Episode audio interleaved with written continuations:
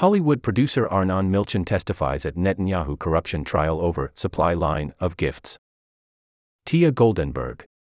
Jerusalem, AP, Hollywood producer Arnon Milchan was testifying Sunday at Israeli Prime Minister Benjamin Netanyahu's corruption trial to answer questions about an alleged supply line of champagne and cigars funneled to the Israeli leader and his wife said to have been in exchange for help with Milchan's personal and business needs. Milchan, who appeared by videoconference from the English city of Brighton, near where he is based, is a key witness whose testimony is essential for prosecutors who are trying to prove that Netanyahu committed fraud and breach of trust in one of three cases brought against him.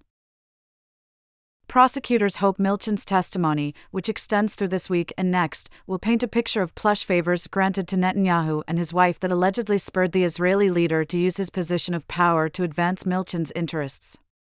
The defense will try to lay out its case that Netanyahu wasn't acting in Milchan's personal interests and that the gifts were just friendly gestures. Prosecution and defense lawyers are questioning Milchan in a hotel conference room in Brighton. While no journalists are allowed to be present there, Netanyahu's wife Sarah, on a private visit to Britain, will sit in.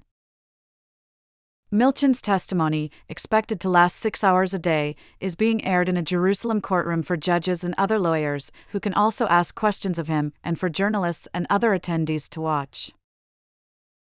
Netanyahu, who has attended some of the hearings during his trial, arrived to the courtroom shortly after testimony began, flanked by his security detail and aides. Milchan, who is not charged in the case, greeted him in Hebrew using Netanyahu's nickname, Shalom, Bibi. Israeli Channel 13 aired footage of Sarah Netanyahu and Milchan, 78, walking separately up the stairs in the hotel. A screen was set up in the Jerusalem courtroom to air the testimony. According to the indictment, Milchan, whose production credits include such hits as Pretty Woman and 12 Years a Slave, gave Netanyahu and his wife boxes of cigars and crates of champagne over a period of several years that, along with jewelry, amounted to a value of nearly $200,000, what the indictment describes as a supply line of lavish gifts.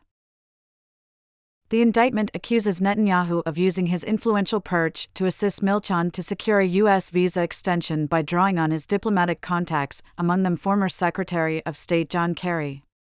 Prosecutors also accuse Netanyahu of working to push legislation that would have granted Milchan millions in tax breaks. Considering the many links between the defendant Netanyahu and Milchan, the defendant Netanyahu should have entirely avoided dealing with Milchan's affairs, the indictment says, adding that Netanyahu and Milchan, an Israeli citizen, have had ties since 1999. Milchan is testifying in one of three cases being brought against Netanyahu. The other two, for which he is charged with bribery, fraud, and breach of trust, accuse Netanyahu of exchanging regulatory favors with powerful media moguls for more positive coverage.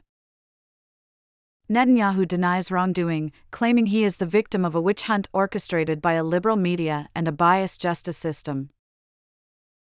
Netanyahu's legal woes have dogged him politically, putting his fitness to rule while on trial at the center of a political crisis that sent Israelis to the polls for five times in under four years. They also have fueled accusations by critics that Netanyahu is pushing a contentious government plan to overhaul Israel's judiciary as a way to escape the charges. Netanyahu denies those charges. The trial, which began in 2020 and has still not heard from Netanyahu himself, has featured more than 40 prosecution witnesses, including some of Netanyahu's closest former confidants who turned against the premier. Witness accounts have shed light not only on the three cases, but also revealed sensational details about Netanyahu's character and his family's reputation for living off the largesse of taxpayers and wealthy supporters.